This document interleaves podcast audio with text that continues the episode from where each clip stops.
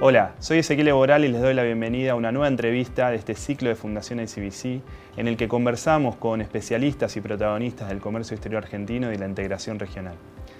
Este ciclo está dedicado a entender mejor lo que ocurre en el comercio global, las tendencias predominantes, las dinámicas emergentes y los retos que enfrenta la cooperación y la integración comercial, sobre todo en nuestra región.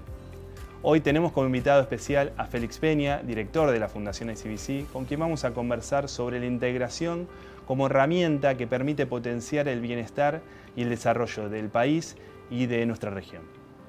Bienvenido Félix, placer tenerlo acá con nosotros. Primero Félix, ¿por qué no nos cuenta algo sobre su trayectoria profesional?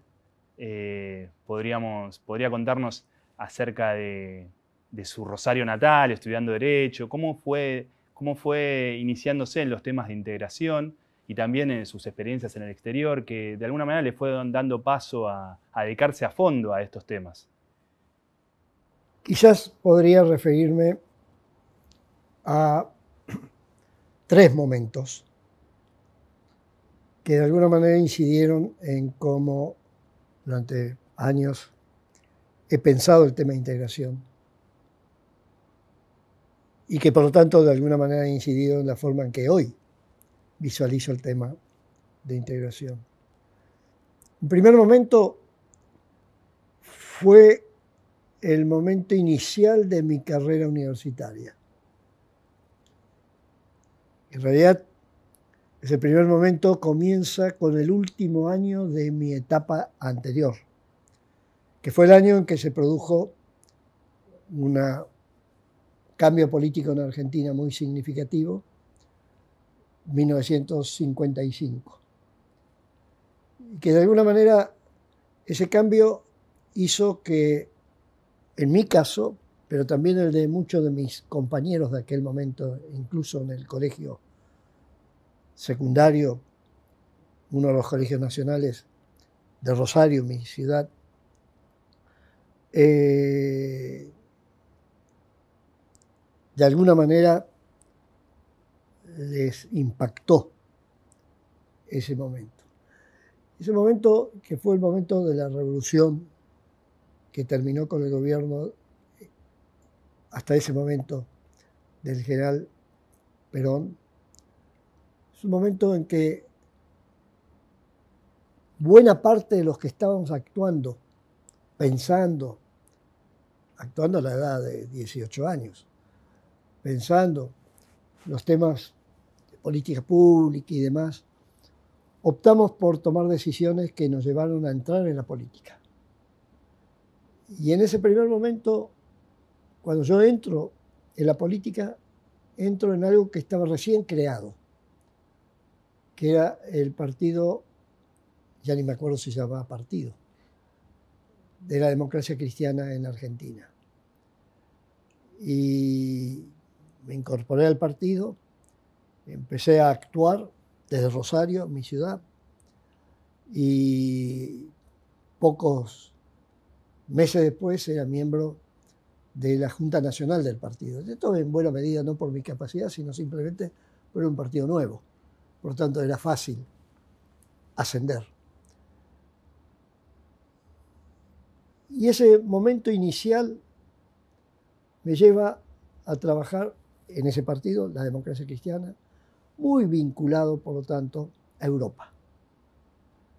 Y me lleva a poner atención en cosas que pasaban en países donde la democracia cristiana tenía fuerza, como podría ser España, Alemania, Italia, pero que también tenía fuerza o empezaba a tener fuerza en otro país, que era España. Así que es el primer momento en que de alguna manera entra en mi agenda el tema integración, porque si yo era democristiano tenía que tener de alguna manera familiaridad con temas que hacían el pensamiento de la democracia cristiana, como también hacían el pensamiento del socialismo, por ejemplo, en aquellos años. Entonces, el primer momento. El segundo momento es el momento siguiente, que es el momento cuando ya concluida mi eh, formación eh, en Argentina, decido irme al exterior. Estamos hablando, por lo tanto, de 1962. Irme al exterior para mí era una cosa complicada. Era de Rosario, mi familia no tenía la forma de asegurar mi estadía en, Europa como yo quería. Mi padre no me entendía que yo me quisiera ir. Pero finalmente un día tomé el barco y después de navegar como 20, 25 días hacia Europa, llegué a España. Y había elegido España por muchos motivos. En parte el idioma, pero sobre todo era el motivo económico. El problema que yo tenía era que no tenía dónde alojarme en España ni tenía cómo mantenerme en España. Pero hice esas cosas que en esa edad se suelen hacer. Me fui. Pero me fui con una carta en el bolsillo que me dio un dirigente de la democracia cristiana que tenía buen vínculo con España. Un gran médico rosarino, el doctor Juan T. Lewis, que era directiva importante de la democracia cristiana. Y entonces, eh, al inicio de esa etapa, Madrid, fui tomando contacto, lo debe haber hecho más o menos un día después de desembarcar en, en Madrid, con quienes eventualmente me podrían dar una beca. Y después de una o dos entrevistas, obtuve la beca, con lo cual aseguré mi alojamiento y mi supervivencia en Madrid por lo menos por un año, que fue la beca del Instituto de Cultura Hispánica. Y eso me llevó a anotarme finalmente para hacer el, el año, el curso del año primero del el doctorado en Derecho en Madrid. Y ese curso estuvo liderado por un profesor quien no solo no conocía, sino que tan pronto lo conocí, lo traté por primera vez, casi me había arrepentido de ir a haber ido a España, me trató muy mal. Era un, un español muy competente, eso lo descubrí después, pero de muy mal carácter. Y, bueno, pasé esa prueba inicial este, y hice el curso de doctorado, una materia con él, otras dos materias con otros profesores. Y además empecé a vincularme, por mi vocación política, con la gente de la democracia cristiana en España, que estaba recién empezando a iniciar su trayectoria. Era una España que ya estaba transformándose. Y dos o tres meses después de haber llegado a España y de haber iniciado mi vínculo con la gente de la democracia cristiana, recibí una invitación a ir a una reunión con la presencia de un alto dirigente de la democracia cristiana, no sé si no era venezolana, a la que fui. Y al llegar me encontré en la puerta de entrada con quien era el principal dirigente de la democracia cristiana española en ese momento, que era mi profesor, don Mariano Aguilar Navarro, que cuando me vio esbozó una sonrisa como diciendo, ¿vistes? Soy yo. Y cuento esto porque de alguna manera quiero nutrir mi relato con esas cosas que muchos años después te das cuenta son las cosas que te van impulsando a profundizar actividades o no. Yo creo que empecé a descubrir que la relación con la democracia cristiana en España era un elemento importante para sacar provecho a mi estadía en España. El problema es que la estadía en España se terminaba, por se terminaba la beca y yo requería, necesitaba tres años para culminar el doctorado. Y, y bueno, no sé cómo, pero también por la suerte, un día en una reunión me encontré con alguien que estaba en Bélgica y me preguntó qué estaba haciendo un argentino. Y yo le dije, ¿y qué pensaba hacer? Y creo que le transmití claramente que no tenía idea de qué es lo que iba a hacer, pero se me terminaba beca en España. Y él me dijo, ¿y por qué no vienes a, a Lovaina, en Bélgica? Y le dije, sí, pero no, no tengo cómo. Y me dice, creo que te puedo conseguir la beca. Y me consiguió la beca y estuve dos años becados en España, en Lovaina, donde hice la licencia en Relaciones Internacionales y estudié Economía.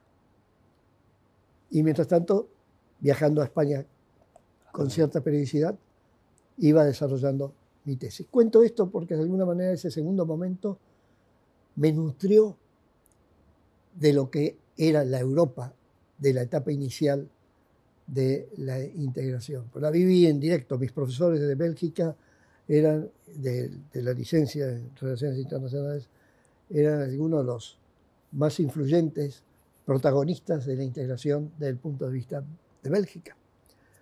Así que ese fue el segundo momento que de alguna manera me marcó. Y de alguna forma creo que también en esa etapa tuve otra marca fuerte en materia de integración, que fue un viaje que hice a eh, Grecia con un otro argentino que estaba en eh, y que eh, me permitió tocar fuerte las realidades de Grecia, pero también de los países que luego formarían Yugoslavia eh, y el vínculo con Europa eh, del Este. Un mes largo donde aprendí mucho sobre Europa. cuento esto porque de alguna manera marcó mucho lo que viene después. Y lo que viene después es algo, sería el tercer momento, que se inicia 30 días después que tomé el barco en Amberes, barco de carga, para volver a la Argentina, que fue lo único que conseguí. Que creo que lo conseguí, si no gratis, casi gratis, en un camarote que merecía ser gratis. Y llegué a la Argentina, llegué a Rosario, y más o menos 10 días después de haber llegado, me encontré con dos circunstancias. La primera, que mi viejo ya estaba un poco enervado, como que yo seguía con ideas locas de estudiar tal cosa, hacer tal cosa y demás, y mientras tanto me pasaba el día en casa, no trabajaba. Yo en la etapa anterior había trabajado y ahí había aprendido muchísimo que me formó luego en eh, los temas que he manejado, que fue empleado de los tribunales, Tribunal del Trabajo en Rosario. Cinco años en el Tribunal del Trabajo, eso me ayudó muchísimo a entender realidades que para un abogado era importante. Y entonces, volviendo a lo que estaba señalando, eh, aparte de la reacción de mi viejo, eh, recibí un llamado telefónico de eh, Buenos Aires de alguien que quería entrevistarme y ese alguien era el director del recientemente creado Instituto para la Integración de América Latina del Banco Interamericano de Desarrollo, Gustavo Lagos, sociólogo, tipo muy bien, muy interesante. La entrevista duró media hora y después me enteré por qué quería entrevistarme. La entrevista duró media hora y al concluir la entrevista me dice que si estaba dispuesto a trabajar y cuándo empezaba. Le dije, y no sé, mañana. ¿Ya mismo? Sí, ya mismo. Que era una forma de mostrar que esto me venía como un regalo del cielo. Y que lo que necesitaba necesitaba alguien con formación jurídica en Europa, licencia en relaciones integración, para el primer curso que estaba organizando el INTAL, que se hizo unos meses después, para profesores de Derecho de toda América Latina, con profesores de Derecho de Europa, para analizar la experiencia europea en materia de integración y de qué manera podía ser absorbida en Argentina. Bueno, más o menos tres, cuatro días después, habiendo vuelto a Rosario y de ahí conseguido donde vivir en Buenos Aires, empecé a trabajar en el INTAL. Y trabajé en el INTAL durante siete, ocho años a cargo de la sección jurídica del INTAL. Era el especialista, incluso teníamos una revista que salía con un editorial que lo escribía yo, aunque nunca aparecía mi nombre, eh, de derecho, de, revista de Derecho de la Integración. Y con lo cual fui metiéndome cada vez más en el tema de integración, porque al estar en el INTAL tenía la ventaja de estar trabajando en toda América Latina. No bajaba del avión. Sí, tenía que estar constantemente formando, enseñando, discutiendo, absorbiendo cómo se veían los temas de integración en toda América Latina, no solamente en América del Sur. Y bueno, y ese fue otro momento de ese momento inicial en que me formé como un especialista en materia de integración, con énfasis en lo jurídico, pero en enfoque, los otros especialistas eran de economistas, de, distintas enfoques multidisciplinarios, eh, y bueno, llegó el momento en que eh, tenía que oírme o ascender. Y ese momento llegó cinco, seis, siete, ocho años después, cuando eh, me ofrecen ser director de Intal. Trabajaba mucho con el grupo andino. Había trabajado muy intensamente, fue una de las etapas más formadoras de mi experiencia en materia de integración que fue cuando trabajé activamente en la elaboración de la decisión 24, que fue la decisión sobre el régimen común de inversiones del Grupo Andino y otra decisión, la de empresas multinacionales. La cuestión que, en fin, estaba de vuelta sin tener muy claro qué hacer y cómo hacer y demás. Este, y un día recibo una convocatoria del presidente del Banco Interamericano de Desarrollo, institución con la cual yo me había tenido que ir medio de mal humor. Y estaba todavía de mal humor. Y el presidente, un mexicano del Banco Interamericano de Desarrollo, me ofrece ir al a Washington a trabajar. Eh, para de alguna manera recordar cómo suelen ser estas cosas en la vida real. Le hice la pregunta, ¿Tiene usted idea para qué quiere que yo vaya a Washington? Y don Antonio Ortiz Mena, que era el presidente del banco, me dijo, sí. Voy a la mexicana, sí. Me había respondido a la pregunta, tenía una idea, sí, una idea, sí. Pero no la compartía conmigo. Y bueno, finalmente acepté, porque había recibido la señal de que era para ser gerente del Departamento Económico y Social. Eh, señal que la recibí del gobierno de, Alfonsín. Me fui a, Washington. Yo en ese momento tenía, creo, los cinco hijos, con Clara, mi mujer, y, y más o menos dos semanas después de haber llegado Clara y sus tropas a Washington, empezamos a pasar varias semanas sin que llegara ninguna novedad sobre para qué estaba yo en Washington. Hasta que tomé la decisión, me vuelvo.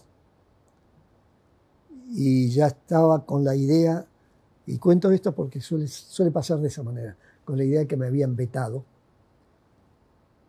Y me llama el presidente y me ofrece el cargo para el cual quería que yo estuviera en Washington, de subgerente de integración en el Banco Interamericano de Desarrollo. Con lo cual pasé casi ocho años trabajando en el campo de batalla, apoyando a la gente que en distintos lugares de América Latina, con distintas ideas y demás, estaban impulsando procesos de integración. El Grupo Andino, el Mercado Común Centroamericano, eh, la LALC en ese entonces.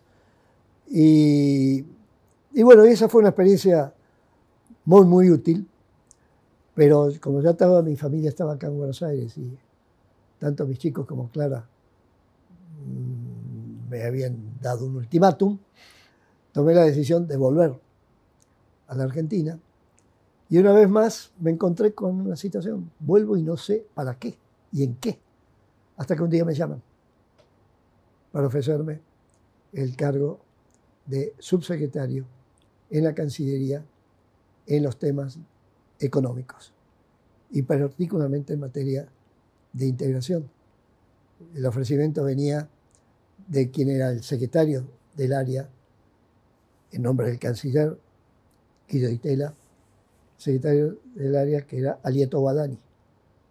Y efectivamente, los dos años siguientes fue subsecretario del área económica a cargo de los temas de integración en el momento de creación del Mercosur. Particularmente centrado en un primer momento en la relación argentina-brasileña y luego en la incorporación de Uruguay-Paraguay al esquema de integración. Y bueno, ya la cosa era, había cumplido un objetivo. No me acuerdo qué otro motivo me hizo decir, bueno, pero me voy. Y me fui. De común acuerdo, no sé si de común acuerdo, pero de acuerdo con el canciller y el vicecanciller, me fui. Y seguí trabajando los temas de integración, pero ya más a escala universitaria. Empiezo a enseñar en la UNTREF y en determinado momento, eh, bueno, el Mercosur estaba teniendo dificultades y me piden que vuelva a ser subsecretario. Y acepté, que fueron los dos últimos años del gobierno de eh, Carlos Menem. Y fue los dos últimos años donde teníamos algunas dificultades importantes. Y ahí terminó mi experiencia, tercer momento, cuarto momento, mi experiencia en el campo de batalla. Ya nunca más volví a ser alto funcionario público eh, y me dediqué desde entonces hasta el momento a seguir estos temas del ángulo de quienes apoyan a los que están en el campo de batalla, del ángulo universitario. No solamente de formación de gente, sino de compartir con otros las ideas de cómo podés hacer mejor para que esto deje de ser teórico y pase a ser realidad, que es el momento sobre el cual estoy todavía actuando. Eso me ha llevado muchas veces a interrogarme sobre qué responder a aquel que te dice, sea que esté en el sector empresario, sea que esté en el sector gubernamental, qué podemos hacer para mejorar lo que estamos haciendo, cómo darle más eficacia al proceso de integración y, bueno, es ahí donde estuve en los últimos casi 20 años. Bueno, ha quedado, ha quedado en evidencia, por lo que nos contó, que, estuvo conectado con los temas de integración a lo largo de toda su trayectoria, a lo largo de casi toda su vida. Y, y no puedo dejar de rescatar que estuvo en un momento de, si quiere, gestación de la, lo que fue la Unión Europea, viviendo en Europa, eh, tomando contacto con aquellos que estaban pensándola, lo que es hoy la, Unión. Y también estuvo en ese momento fundacional del Mercosur, estuvo, estuvo cerca de los equipos negociadores y demás. Y, yo quisiera preguntarle, ¿qué es para usted la integración? ¿Qué es para usted la integración y por qué, a partir de esa experiencia, por qué ha, decidido dedicar su vida a la integración? O sea, ¿qué, ¿qué ve en la integración para el desarrollo de los países. O sea, ¿por qué es tan importante para, sobre todo para nuestra región y nuestro país? Es obvio que durante todos esos años, en muchas oportunidades, sea escuchando, sea leyendo, tuve oportunidad de tratar de encontrar respuestas a las preguntas de fondo que me estás haciendo. qué es la integración, qué queremos hacer con esto, por qué queremos hacer con esto. Y eso nutrió mucho mi pensamiento, mi trabajo, como suele ocurrir en cualquiera que está a la vez trabajando en temas relevantes, interiorizándose sobre cómo están encarando esos temas relevantes y están en condiciones, además de apreciar la eficacia con la cual están haciendo ese tipo de política. Hasta que un día encontré finalmente la clave. Yo necesitaba encontrar, y estamos hablando, cuando diga algún día, estoy hablando no de lo que me pasó ayer o anteayer, pero relativamente en los últimos tiempos. Encontré la clave en el pensamiento de alguien que contribuyó y mucho a la integración europea. Nunca lo conocí. Me estoy refiriendo al francés Jean Monnet. Donde más me entusiasmé con el personaje, y lamento no haberlo conocido, fue cuando descubrí que ese personaje nunca había estudiado nada. Mejor dicho, había hecho el colegio primario, creo que había hecho los primeros años del secundario, y un día le dice a su padre, que era productor de cognac en Cognac, Francia, que no quería estudiar más. Y el padre lo que le dice es, muy bien, agarra tu valija y sale a patear al mundo a vender cognac.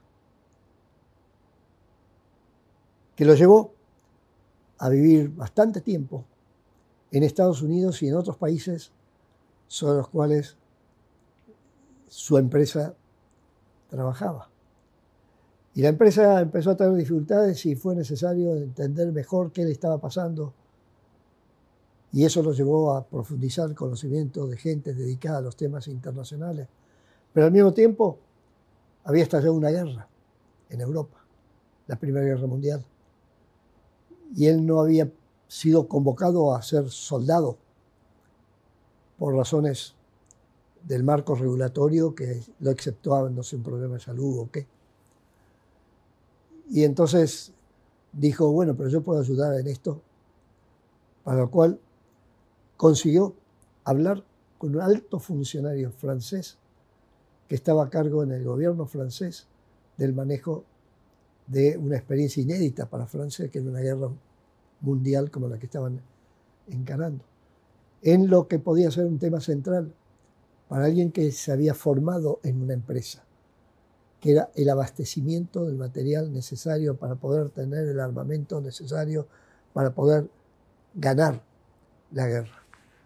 Y fue ahí donde Jean Monnet pasó a ser el hijo de un empresario y un joven aparentemente inteligente, a ser alguien que podía imaginar cosas que podían ser traducidas a la realidad en las políticas públicas que lo llevó a tener un papel importante incluso en el inicio de la Segunda Guerra Mundial, donde el tema del abastecimiento para las Fuerzas Armadas pasaba a ser un tema clave, particularmente en la relación con los Estados Unidos. Y por lo tanto era un tema en el cual era necesario transmitir ideas que permitieran darle solidez a los flujos de equipamiento necesario para tener resultados en la guerra. Y Jean Monnet luego se vincula con la, Liga de Naciones, donde trabajó unos meses, y después de la guerra, Segunda Guerra, se vincula con alguien que había tenido algún papel y que todavía tenía un papel a desarrollar y que vivía donde él estaba viviendo, que era Argelia. Y ese alguien era el general de Gaulle y poco a poco quedó vinculado a la gente que trabajó con De Gaulle, incluso ya como presidente de Francia. Es decir, pasó a ser alguien que tenía la formación adquirida en la experiencia, que le dio una base enorme para llegar a ser el inspirador del Plan Monet, que fue clave para el lanzamiento del Plan Schuman, que dio lugar a la primera experiencia europea en materia de integración en la Comunidad Europea del Carbón y del Acero. Entonces, leyendo todo eso, me empecé a enamorar del personaje y a especializar en el personaje. Y ahí me di cuenta algo muy importante, y termino porque me estoy yendo del tiempo. Ahí me di cuenta de algo muy importante, que para poder tener un efecto práctico, cuando tratas de poner en práctica ideas que hacen políticas fundamentales de un país junto con otros países, tenés que plantear ideas que sean viables, que sean factibles, que sean comprables, que produzcan efectos en la realidad, que sean efectivas. Y fue donde encontré que algunas iniciativas de Jean Monnet eran y siguen siendo al día de hoy lo que explica los momentos de éxito de la Unión Europea y de otros procesos de integración, que era el haber encontrado mecanismos y políticas que permitieran el, para ponerlo en inglés, porque es más claro, working together, el trabajar juntos. ¿A través de qué? De generar entre aquellos que van a trabajar juntos solidaridades de hecho, que hace que ninguno que quiera y aunque quiera desprenderse de lo que están haciendo juntos lo pueda hacer. Es decir, que quedas pegado para siempre. Salvo que en determinado momento llegas a la conclusión de que eso no te conviene y te vas. Que fue lo que ocurrió hace pocos años con el Brexit de Gran Bretaña de la Unión Europea que de alguna manera, y va, algo planteado en un libro de hace muy poco tiempo, sigo leyendo libros, de hace muy poco tiempo, de un europeo de Europa del Este, de la nueva Europa, de la nueva Europa etapa de la Unión Europea. No me acuerdo en este momento el nombre, pero sí el nombre del libro.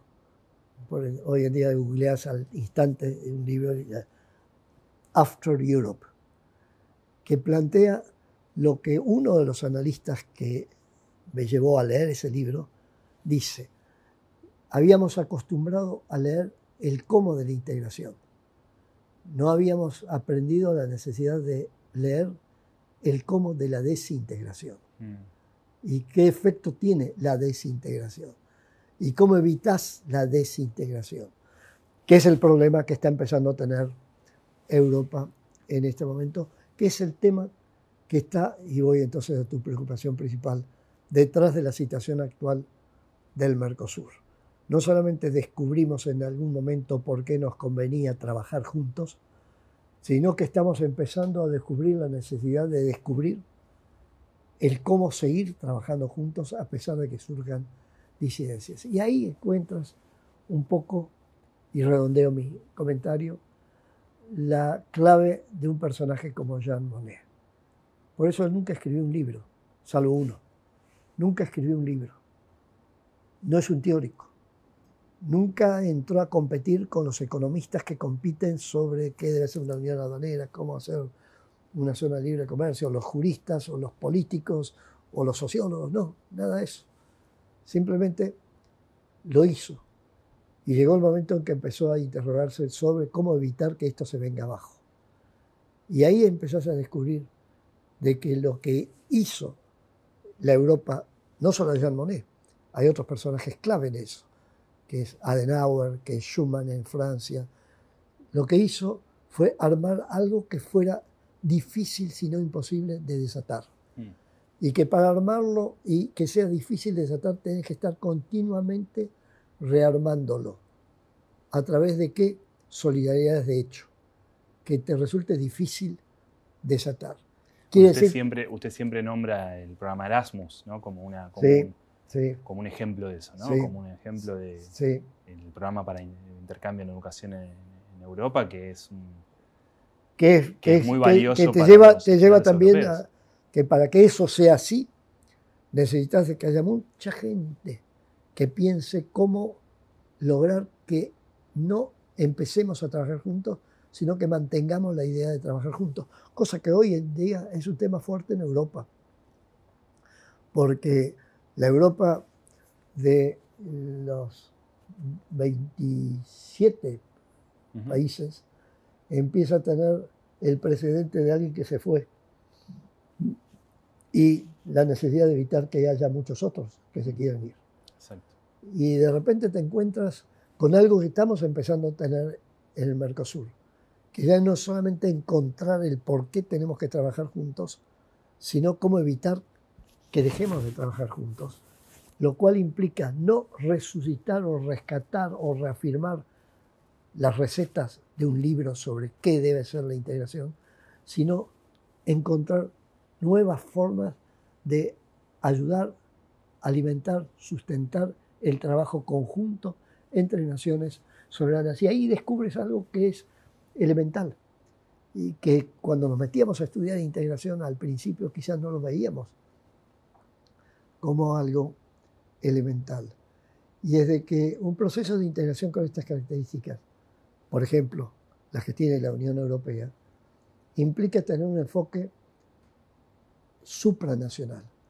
Pero supranacional no significa, en la vida real, el que el Estado como tal desaparezca. De ninguna manera. En Europa, 70 años después, todos los estados que formaron la Unión Europea siguen siendo parte, y así va a ser quizás para siempre, en el caso del Mercosur o de otras versiones más extensas del Mercosur. Pero significa que lo que queda como permanente, y eso no me lo podés tocar, hermano, es la idea de trabajar juntos que no te conviene, no te resulta, busquemos cómo ajustamos. Si no te conviene, ¿verdad? Te podés ir. Y si te vas y descubrís lo que está pasando hoy, en el caso de Inglaterra, que en una de esas no te convenía haberte ido, empezás a repasar el, eventualmente cómo adaptar la nueva realidad. En una palabra, y termino, integración no supone libros de texto de cómo hacerlo.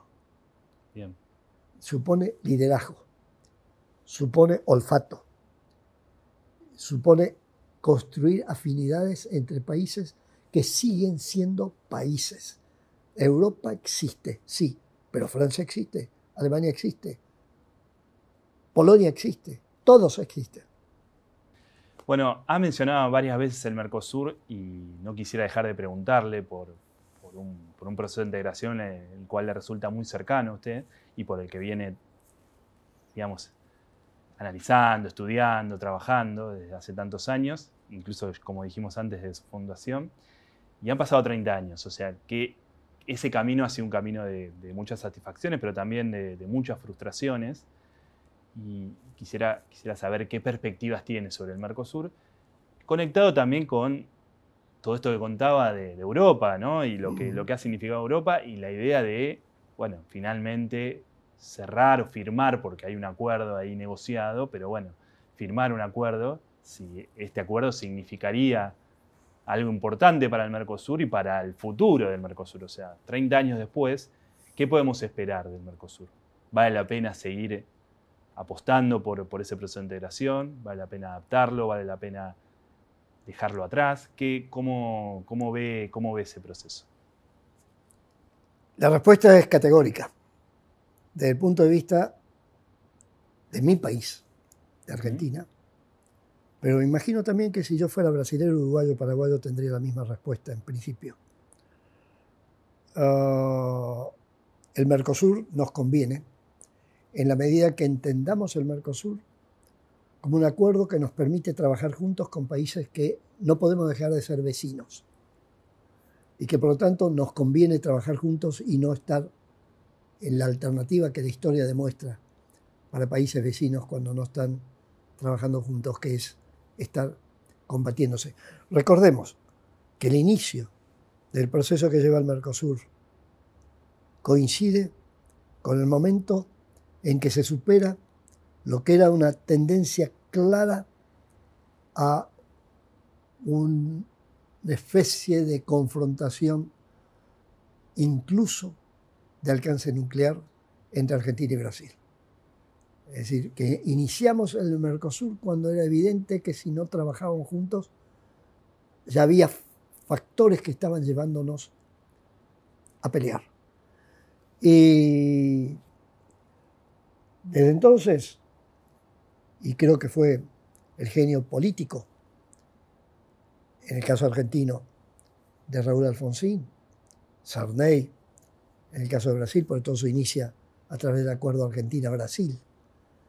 Desde el comienzo, la idea de trabajar juntos no está vista en función de lo que un libro de texto podría decir, what that means, qué significa eso.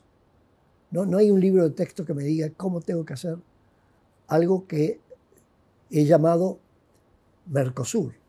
Porque Mercosur en el fondo implica un nombre que es algo así como Mercado Común del Sur. Pero eso en la práctica no, no significa mucho, porque entonces entremos a discutir qué significa mercado común y qué significa el sur. Por lo tanto, lo importante fue que hubo una decisión política, reflejo de un liderazgo también político de dos países que luego se transforman en cuatro países que deciden trabajar juntos en forma permanente, sin perjuicio de que haya que adaptar periódicamente, a veces con mucha periodicidad, la forma de trabajar juntos. Pero lo que no puede ser objeto de periodicidad es la idea de trabajar juntos, porque la alternativa a trabajar juntos en la historia de la humanidad significa entre países vecinos pelearse. De alguna manera te lleva en la práctica eso. Dicho esto, entonces yo creo que lo importante aquí es rescatar algunos elementos centrales de aquello que hemos desarrollado en estos 30 años del Mercosur. yo creo que lo que hemos desarrollado es la pervivencia de la idea de trabajar juntos, los cuatro países que eventualmente pueden ser otros países o no. Hubo un momento en que hubo un otro país que luego quedó al margen temporalmente, el caso de Venezuela o Bolivia todavía no está definido trabajar juntos de acuerdo a lo pactado. Pero lo pactado, ¿qué es? ¿Un libro de texto que nadie lo puede cambiar? No, lo podés cambiar si es necesario, porque a veces lo pactás y cambian las realidades y tenés que cambiar la forma de operar sobre esas realidades. ¿Y qué es lo que necesitas allí? Y es un elemento clave. Lo que necesitas es un liderazgo compartido. Necesitas tener en los cuatro países o en los 28 o los 27 o los 5 o los 4 o los 3 en el número de países que deciden trabajar juntos, tener líderes políticos, que normalmente en regímenes republicanos es el presidente de un país, dispuesto a impulsar la idea y adaptar el impulso y el cómo impulsar la idea a las realidades. Por lo tanto, si hay que cambiar los textos constitutivos, se cambian. ¿Es fácil cambiarlo? No, no es fácil, por supuesto que no. Pero de alguna manera tú tienes que estar constantemente renovando el pacto constitutivo, aunque no sea formalmente. No necesitas cambiar constantemente el pacto constitutivo, pero renovarlo significa renovar el oxígeno que permite que el pacto constitutivo tenga sentido. Y eso hace que de alguna manera te tienes que preguntar, bueno, ¿y qué es lo que conduce a un pacto constitutivo? Y por lo tanto, ¿qué es lo que conduce a preservar un pacto constitutivo? Y lo que conduce a preservar un pacto constitutivo es fundamentalmente los tres factores que llevan a constituir un pacto constitutivo, que es el factor, en primer lugar, político. No que la política esté por encima de las realidades, sino que la política interpreta las realidades. Poder político. En segundo lugar, una dimensión, dimensión política. En segundo lugar, una dimensión económica, porque estamos hablando de compartir juntos mercados, capacidad de producir, forma de insertarse en la realidad internacional. Y finalmente, eso te lleva a la tercera dimensión, que es la dimensión jurídica, que es, hermano, si vamos a trabajar juntos, vamos a jugar juntos, vamos a trabajar juntos, sin reglas, lo veo muy difícil. ¿Jugarías al fútbol con los chicos de un colegio y de otro colegio sin reglas? En que los chicos de uno de los colegios consideran que el fútbol es algo así como el rugby y que puedes agarrar la pelota y meterla en el arco sin que nadie se dé cuenta y nadie proteste. Bueno, eso no, no va. Tiene que tener reglas. ¿Significa esto darle una prioridad a lo jurídico sobre lo económico y lo político? No. No puede tener prioridad nada sobre nada. Tú no puedes hacer algo sin reglas, pero tú no puedes tener reglas que no te permitan concertar, conciliar intereses económicos. Y tú no puedes tener reglas que no tengan sustento político en las distintas sociedades. Y alguien puede decir, bueno, pero eso es muy difícil. Ok. Y por eso es difícil hacer un proceso de integración. Y por eso es difícil creer que se trata solamente de cumplir un formato teórico de lo que debe ser una zona de libre comercio, una unión aduanera, un mercado común. No. Lo que tiene que preservar es la voluntad y la capacidad de trabajar juntos. Y eso implica estar constantemente haciendo una actualización de los diagnósticos de cómo te va con esta idea de trabajar juntos. Y curiosamente ahí, y creo que aquí en esta conversación tengo que hacer, poner acento en eso, viene la importancia no solamente de tener en el plano político, en el plano económico, empresario, sindical, social, en el plano jurídico, ideas claras, concretas, factibles de transformar cosas en la realidad, sino que tienes que tener diagnósticos correctos de cuáles son los efectos que estás logrando con aquello que creías que iba a lograr 30 años después de que has lanzado la idea y supuesto el caso que tu vocación es seguir trabajando juntos. Caso de la Unión Europea en este momento. ¿Quién seguir siendo Unión Europea? Muy bien. Hermano, van a tener que eventualmente ir actualizando constantemente las reglas de juego, los mecanismos, las formas de trabajar juntos a las nuevas realidades. ¿Por qué? Porque lo que la experiencia te indica es que lo que siempre predomina son las realidades. Y si tú desconoces las realidades y crees que porque las ideas, las normas están por encima de las realidades, ahí también puedes tener problemas serios. Creo que el Mercosur tiene que reflexionar mucho sobre lo que ha pasado, sobre dónde están nuestros defectos, sobre qué podemos hacer para mejorar la eficacia del Mercosur, sobre qué podemos hacer para extender la membresía a otros países, para lo cual tiene que tener un diagnóstico permanente, constante, sobre las nuevas realidades. Hoy en día podríamos decir de que crear lo que hemos llamado Mercosur solamente entre cuatro países en una América del Sur, que tiene las características que está teniendo como zona de paz en un mundo que se ha vuelto cada vez más complejo, complicado, turbulento.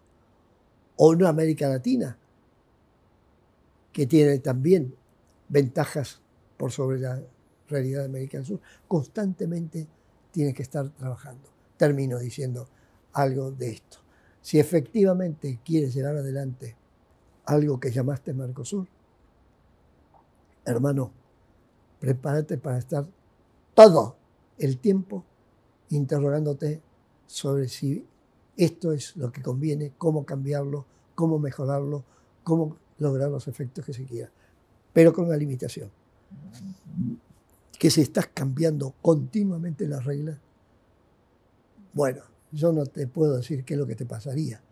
Pero imaginamos que te dedicas a armar equipos de fútbol, a formar gente en el fútbol y que las reglas del fútbol estén siendo continuamente cambiadas por la, por ejemplo, la FIFA.